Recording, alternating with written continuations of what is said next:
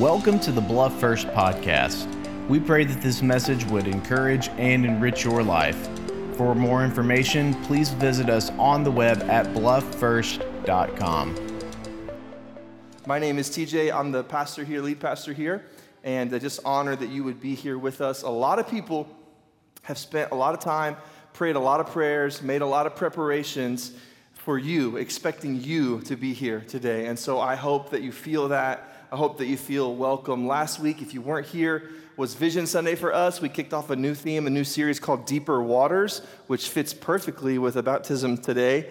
Um, but we're going to spend the next several weeks going deeper into our core values. And so here at Bluff First, we have three things that we're hoping for, praying for. Every person that, that walks through our doors, we want you to be able to know God. That's the most important relationship you can have. We want you to be able to share life with other believers and we want you to be able to step up and use what God has given you to do what He has called you to do and make an impact in your world. And so we're going to spend a couple of weeks here going deeper into knowing God. And um, I'll just be honest, I know the series is called Deeper Waters, but we're going to take our time. It's not going to be a cannonball into the deep end. We're going to wade out into these deeper waters, okay? So today, we're going to start at square one. I think it's very fitting for a baptism Sunday. We're going to talk about knowing God, um, we're going to talk about salvation, and we're going to talk about baptism. If that's okay, we're just going to keep it simple and talk about the simple gospel today. Is that okay? Is that, is that okay? All right. You guys are starting to sound like you didn't sleep last night. I have a three month old. I didn't sleep last night. My wife didn't sleep last night, so you got to be awake for me. Uh, but anyway, if you're taking notes today, I want you to leave knowing um, at the core of your being, believing with all that you can this one thing. I want you to know this I can know God deeper. Wherever you're at, I can know God deeper. Maybe you're like brand new to this thing, don't even know what you believe. You can know God and you can know Him in a deep and meaningful way. Or maybe you're here and you've been following Jesus for 50 years. I have news for you. You haven't seen all there is to see. You haven't reached the mountaintop and now you're on your way back down. There is more to know about God. You can know God in a deeper, better, more profound way. And we're going to look in the coming weeks at next week, we're going to look at knowing God through His Word and through prayer and, and through relationship with Him in that way. And, and eventually this year, we're going to do a series on deeper worship and different things, deeper relationships. We're going to get into all kinds of stuff. But today, I want you to just leave knowing this one thing you can know God deeper. And listen, um, you're not going to earn your way to that. And, and you're not going to um, Jesus is, is not after your, your church attendance and your giving and your serving, and that's, then, then, he's, then he's content. No, he's after you. Like you, the real you. Jesus wants a relationship with you. In fact, I would say um, the scriptures make it pretty obvious, pretty clear that you can do all that stuff. You can give money to a church, and you can serve, and you can be on the dream team, you can volunteer, you could be in a small group, you could be here every Sunday, you can raise the hand, or you know, some of us are a little more conservative, We kind of open a palm, right, and uh, just you know, keep it keep it here. Some of, that's why some of you like I, I, keep a cup of coffee, I hold my Bible, I keep stuff in my hands so I, so I don't have to do anything with them, right? Um, but God is not after just that stuff. He's after you. You can do all that stuff and not know him. And Jesus makes that plain as day in Matthew chapter 7. He talks about a group of people that do a lot of religious stuff. And Jesus says this Not everyone who says to me, Lord, Lord, will enter the kingdom of heaven, but the one who does the will of my Father who is in heaven, the one who serves me, the one who follows me. On that day, many will say to me, Lord, Lord, did we not prophesy in your name and cast out demons in your name and do mighty works in your name and share the verse of the day on Facebook and wear a Bluff First t shirt? And we went to the growth track and we did, everything, we did all this stuff. And Jesus says, and I will declare to them, not that I didn't see you, not that I didn't appreciate all your sacrifices. I never, what's it say? Knew you.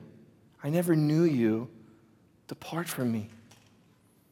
See, this is about a relationship with God. You can know God in a deeper way. It's not about your performance.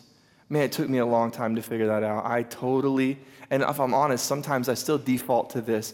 I totally buy the lie sometimes that God's love for me and God's relationship with me is based on primarily how well I'm behaving and obeying Him. And when I'm doing really well and I've stayed away from some of my bad habits, God's really pleased with me. But when I'm messing up and I'm running back to that same old stuff, God must be really disappointed and distant. And I just want you to know that's not how it is. Jesus is not just after your performance, that will follow. If you have a deep relationship with Jesus, obedience is going to follow, works are going to follow. James says faith without works is dead. Okay, so if you have faith and it doesn't result in any change in your life, you might not have faith.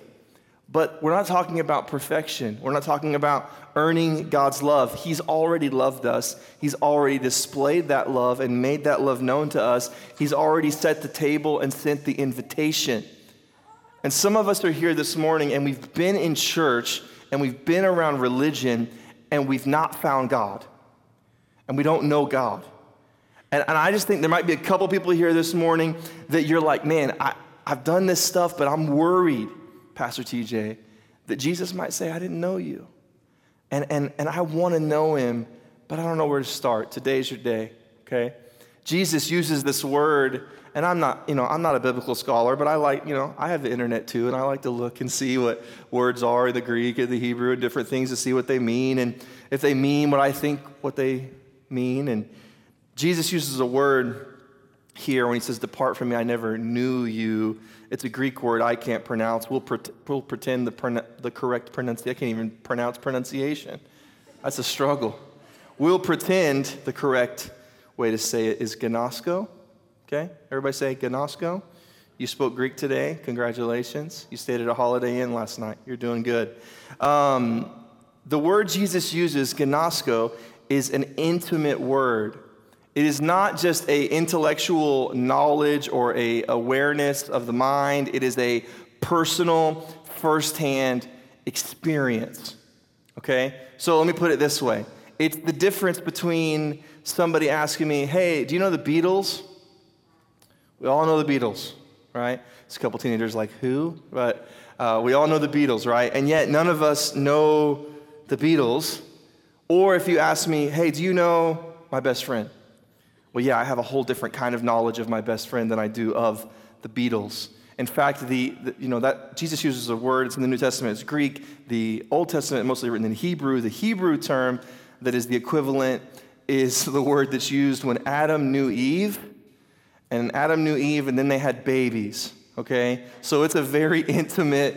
It's a very intimate word, and some of y'all are like, I don't know if I'm up for that kind of religion. I don't know if I want to know God in that that intimate of a way. But, but here's the thing God wants to know you in a deep, personal way. Why is that important? Why does that matter? Can't he just kind of do his thing and, and I'll do mine? Here's the truth God is the only one that can know you at the deepest levels. God is the only one that can know you at the deepest levels. My wife knows me pretty well. You know, we finish each other's sentences. We, you know, all the time. I have to speak Brooke. You know what I mean? Some of y'all speak wife or speak husband. You know what they're thinking, you know where they're going. But listen, even sometimes she is not aware of the inmost motives of my heart. She doesn't do, know when I do a nice thing for the wrong reason. She, she doesn't know all of my thoughts. God does. He knows the deepest waters of your soul. And so if He does, and if He is the one that made you, and the one that put you on the planet, and the one that knows the purpose for why you're on the planet, and the one that knows how many days you have left on the planet, then perhaps He's a God worth getting to know. And, and I'll tell you this from experience because I've tried going elsewhere, I've tried looking elsewhere. You can find temporary satisfaction, temporary happiness, you can find a good time, you can find some good friends, you can make some good memories, but you cannot find true, lasting fulfillment, unconditional joy that is not circumstantial. You cannot find those things anywhere else but in a relationship with your Maker. It doesn't last, it doesn't satisfy. And so you can get all the other stuff right and do all the churchy stuff and miss knowing God and miss out on everything. That's the key to everything else. So you're like, deeper waters, we're talking about basic salvation. Yes, yes. Knowing God is the deepest thing you could do. Knowing God deeper is the best step you could take. And you know, I said it's a step, it is a step because, hey, thank God, coming to Christ is not a 12 step program. Okay? Some of us think, well, in order to come to Jesus, you got to clean up your act, you got to go buy some church clothes, you got to kick a few habits, you got to find a church where not too many people know you well enough to know that you're messed up. And then you got to come and you got to kneel and you got to pray a prayer and you got to prove it for six weeks and show that you really mean it. And then you got, we make it all this stuff. Listen, you don't have to clean up your act. In fact, you can't. You don't have to kick any habits. You can come to Christ and you can be saved and forgiven of your sin in a moment, in an instant, in the twinkling of an eye. Okay, so it's a step. One step you can know God, but it's not just a step, it's not just momentary. How many y'all in the room this morning are married? How many of you ladies were disappointed to find out that after the beautiful wedding ceremony, after the awesome moment of marriage, come to find out he didn't leave and he moved in with all his stuff? All right? And he doesn't put things in the same drawers that you put them in, and he doesn't think that the groceries should go there, and he doesn't care where the socks are. And now it's a journey, right? Now it's an ongoing relationship. The ceremony was awesome. It's just the beginning. Well, listen, you can know God in a moment, but it's going to start an ongoing relationship and journey of getting to know each other better and longer and further. And maybe you're here this morning and you say, um, Pastor TJ, or whatever your name is, I, I don't know God personally. I, I've been in church, I just don't feel it, it's not there. Maybe you don't feel close to God, maybe you never have. Maybe you say, I'm not very religious, I don't really know about all this anyway. Maybe you've had a bad church experience, you've been burned by a church, you've been burnt out at church, you just were too involved and you got burnt out. This morning, you're still here. You're here. And so there's hope for you. You haven't quit yet. You're still here. So there's hope for you. I still think your best days are ahead of you. You can know God in a meaningful way, no matter what you're going through. Because listen, you're going to go through what you're going through. This last year and a half, we've all been kind of going through, haven't we? But you can go through it in your own strength. You can go through it by yourself. You can go through it in your own wisdom. Or you can go through it with the maker of the heavens and the earth and you and every fiber of your being in your corner, in your ear, on your side, guiding and leading your life. I'd rather go through it with God. And I've tried both, and there's some laughs and some memories and some fun doing things without God, but it was empty, it was meaningless, it was temporary. You can know God. And maybe it's for the very first time, or maybe you're just you're here this morning and you're like, man, I, I know, like I'm, I'm saved, Pastor, but I'm just exhausted. I just need something. You know, I just I come to church just hoping for something. I come in, it's it's like, you know, when you look down and you're like, I didn't even realize the fuel light was on. How long has that been on? And you're just praying you make it to the gas station, you know. And some of you come to church like that every Sunday. You're like, I didn't even realize how empty I, I'm just hoping I get something. I'm hoping that the light's on. I'm hoping that this place still has gas. I, I need something. This morning, um, I'm here to give you a nudge not towards just getting in a small group, although we'll talk about that eventually, not just towards being baptized and being obedient to Jesus, not just towards serving and using your gifts for God or giving or whatever. I'm here to give you a nudge towards your most important relationship. You've got to know God deeper than you do right now. You've got to know God deeper than you do right now. Your life can't afford for you to stay where you're at in your relationship with God. Your family cannot afford for you to stay where you're at. This church cannot afford for me to stay where I'm at. We, we've got to know God in a deeper way. As a kid, we had some uh, four wheelers. Um, some of y'all call them ATVs. I'm from Carter County, we call them four wheelers, uh, three wheelers. Um, and you know, some of those, as a kid, some of those you t- put a key in and you start it and it goes. That's the exception and not the rule. Most of the four wheelers we had needed a little nudge, needed a little help. You know, we had some that were push start. If you don't know about a push start, you, you need a homie to do a push start, okay? And the stronger one pushes. And so you get it going, and then you, you know, you, you get it started. Some of them were uh, pull start, crank start. Some of them were kick start, okay? Now listen, I would much rather push start I'd much rather give you a push start than a kick, okay? But whatever the case this morning, I want to just give you a nudge towards having a living relationship with a living God who sends his living spirit to dwell inside every living believer that you might have a living, vibrant relationship with Him that actually makes a difference in your life, in your workplace, in your school, in your home. That, like, the town would actually notice something's going on in you and at Bluff First. Maybe, just maybe, if we could have a relationship with this God, it would make a difference. And you know, some of you would say, man, I don't know, I got a lot of questions. I got a lot of doubts, I got a lot of struggles. And that's okay. I think there's one thing, though, that we need to address that you have to believe to grow. You want to go deeper, there's one thing you got to believe. There's a lot of stuff that we can sort out later. There's one thing you have to believe. And I've got some friends that are on a journey in their faith and their identity and their beliefs about a lot of different stuff. But when push comes to shove and we talk about it, I think really what the core issue for them, and I tell them, I was like, I think this is your main problem. And, and usually there's tears that follow this statement. I tell them, I don't think you really believe God loves you. I think all this other stuff is a result of that. And so, so hear me this morning. To know God deeper, we have to accept that God loves us.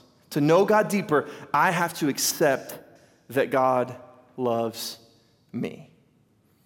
That seems so elementary, doesn't it? It seems so like basic but we make this church thing and this life thing about so much other stuff. There is a creator that is all powerful, all present, all knowing, knows everything about you, every thought, all your dirty laundry. He knows all of it. He knows what's been open on the private side of your Safari browser. He knows everything. And somehow, He unconditionally loves you sacrificially loves you, unwaveringly loves you. If you believed that, it would change everything about your life. It would change everything. Uh, we read John 3:16, and I think it gets it's you know it's like become an official Bible verse for football or something. Like I don't, it's it's it's cliche almost, but it's not cliche. It's the Gospel of John, and it says, "For God." So loved the world that he gave his only son that, who does it say? Good people? No, whoever believes in him shouldn't perish but have eternal life. For God didn't send his son in the world to condemn the world, but in order that the world might be saved through him. And then six, seven chapters later, John says, quotes Jesus. Jesus says, The thief comes only to steal and kill and destroy. Jesus came that they may have life and have it abundantly, full, overflowing, not just a ticket to heaven, and that's awesome, but life right now, a different life right now. That's God's, God's plan for us, and yet we can be in church every week and be walking corpses. We can come in here dead and lonely and afraid and angry? How is it that so many of us have heard the gospel and yet we're not living this abundant life? Well, there's a problem with us. We're human. And head knowledge of something does not necessarily translate into heart knowledge or action, does it? There's all kinds of stuff that you learn and it goes in one ear and out the other.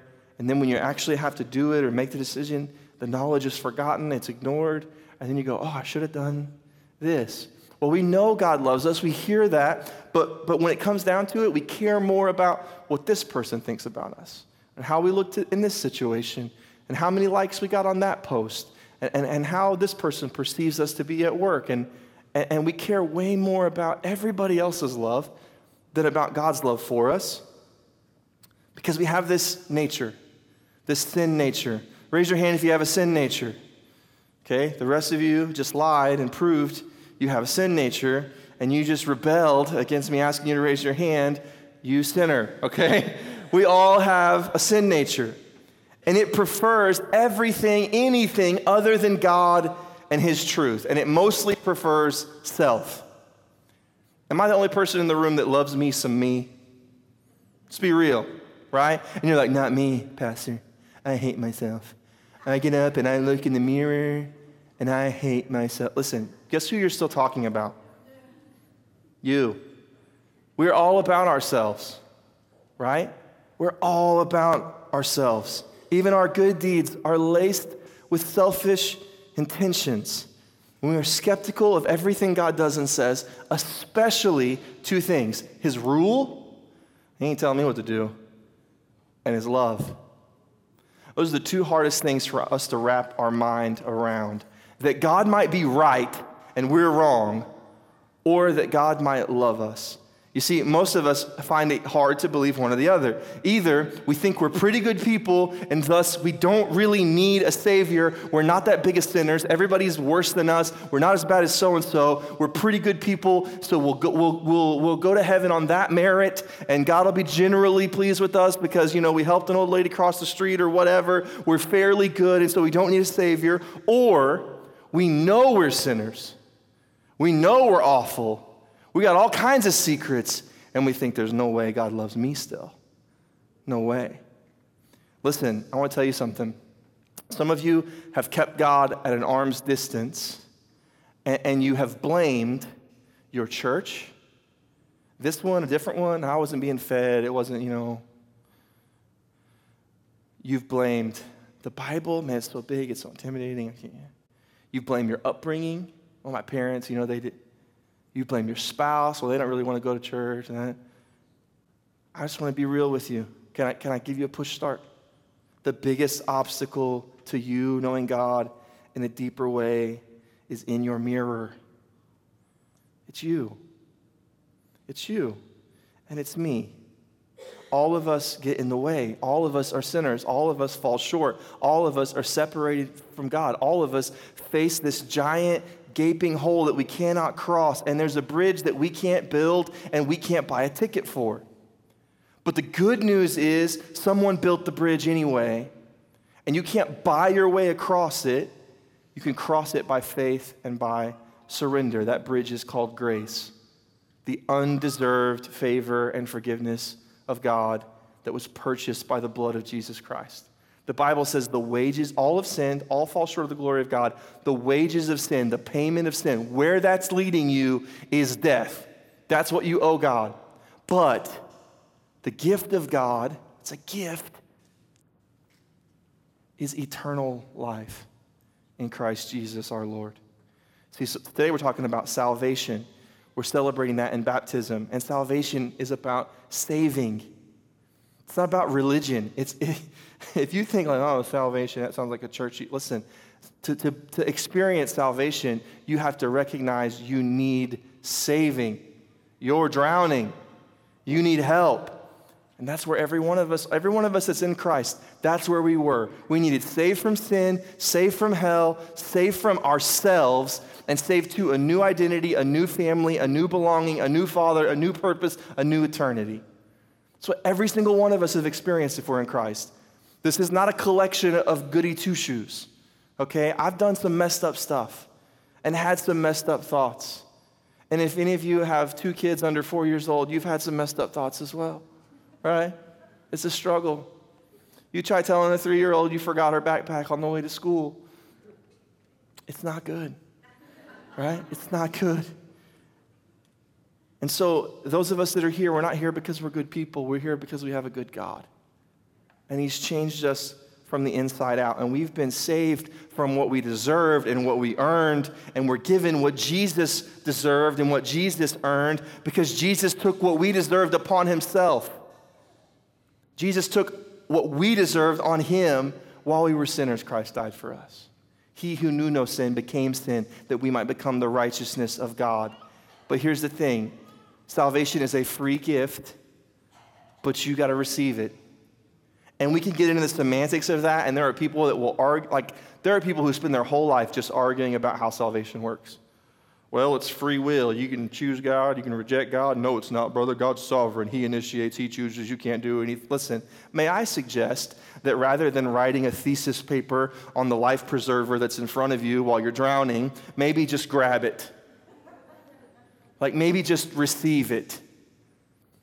And, and you know, Jesus says this John chapter 1, Verse 12, the word of the Lord says, But to all who believed in him, that's Jesus, all who believed in him and accepted him, he gave the right to become children of God.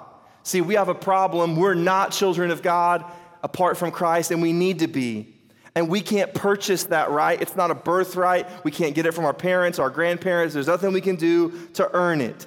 But He can give it. He gives the right to become children of God. And yet, it sure sounds to me like there's a role for us to play, for all who believed in Him, for all who accepted Him. And we can argue about whether or not you had a choice to believe and accept or you didn't. But if you're thinking about it, do it. Believe it. Accept it. And do what Paul said in Romans chapter 10. If you confess with your mouth that Jesus is Lord and believe in your heart that God raised him from the dead, you will eventually go through enough steps that you might be a suitable. No, you will be saved.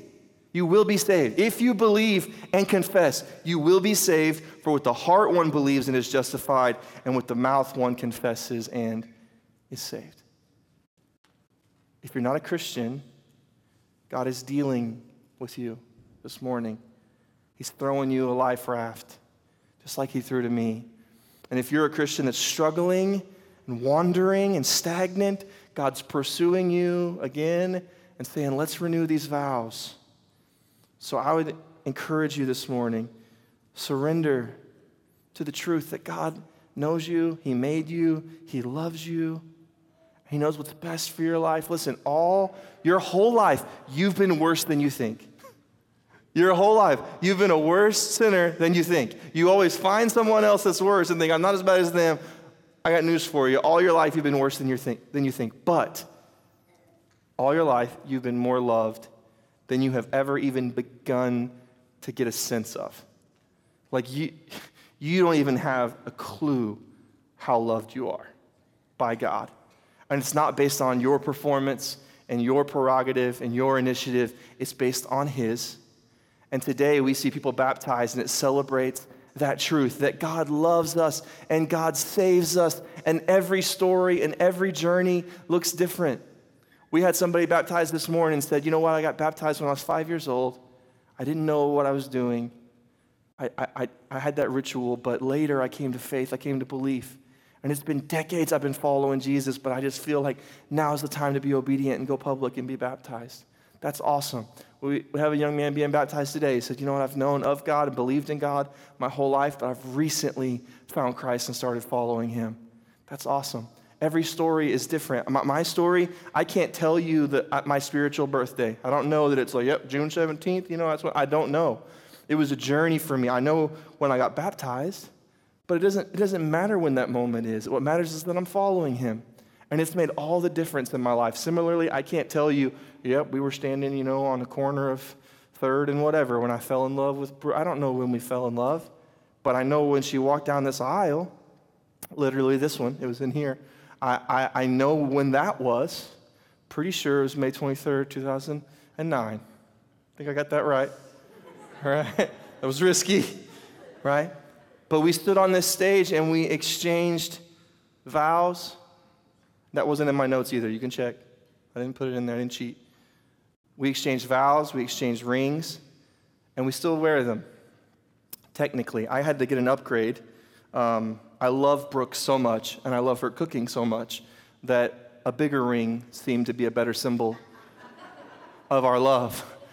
But, but we still wear rings. We still wear rings. And I get to do a lot of weddings and talk about rings. Last service, I accidentally said wings. and now we're all thinking about food. That's great. Um, but you know, that ring that we wear, it's just a piece of metal. I've even got a couple that are silicone, you know, or whatever, for when I don't go to the gym. And, and we, they're just, it's just a thing. But it's still powerful because it's a symbol of something that's way more powerful. And today we've got normal H2O in that tank. No, uh, wait, is that right? Is that water? Yeah, okay. For a split second, I couldn't remember the difference in oxygen and water. I don't know.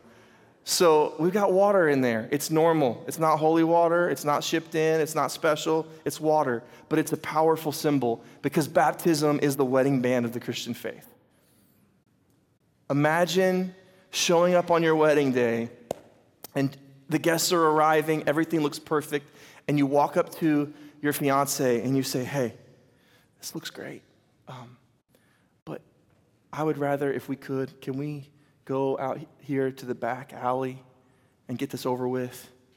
And the ring looks nice, but I, I really, I don't want to wear that. I don't want people to ask me about that. I don't want, you know, and if it's okay by you, I would rather just leave my Facebook status set to single, just in case.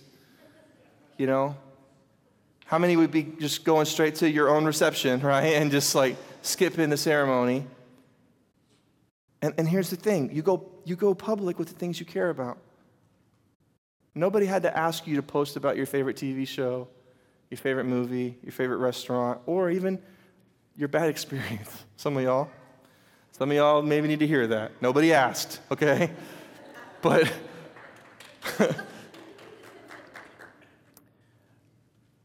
you, you share the stuff you care about. You share the stuff you care about. And yet, listen, if you didn't know any better, it's fine, but, but hear me this morning. Jesus, who never sinned, was baptized. Sinless, still said, I'm going public with my commitment to my Father and my mission. Man, I might get baptized today. I want to be like Jesus, right? And then Jesus said in, in Mark chapter 16, and this verse gets misconstrued as the band comes. He said in Mark 16, Whoever believes and is baptized will be saved, but whoever does not believe will be condemned. Now, some take that verse and say, see, if you ain't baptized, you're condemned. If you ain't baptized, can't go to heaven. Well, what's the operative word in the sentence? Belief. Whoever believes will be saved. Whoever does not believe, it doesn't say baptism again, whoever does not believe will be condemned. But here's the assumption if you believe, you will not be condemned. If you believed, you, you will be saved. If you believed, you will be baptized. That, that's the assumption. It's not a means of grace, it's a display of grace. Jesus tells his disciples, believe, be baptized. Go, make disciples, baptizing them in the name of the Father, and the Son, and the Holy Spirit. Hear me this morning. If you're a believer in Christ, you're serious about your faith, you're getting deeper in your relationship with Him. It doesn't matter if you're an introvert or an extrovert, if you're shy, if you're bold, if you're quiet, if you're loud, if you're an Enneagram type six, if you're, if you're young, if you're old. Baptism is an act of obedience to Christ. It's a powerful symbol for every believer. Pastor Chris Hodges says in one of his books that in ancient baptism, people would put on a bright white robe, and you still see that in some church traditions, right? To be baptized in. But then they would put on an outer garment, they'd put on another robe, which sounds so heavy, but they put on another robe, and the outer robe would be filthy and dirty and tattered and beat up.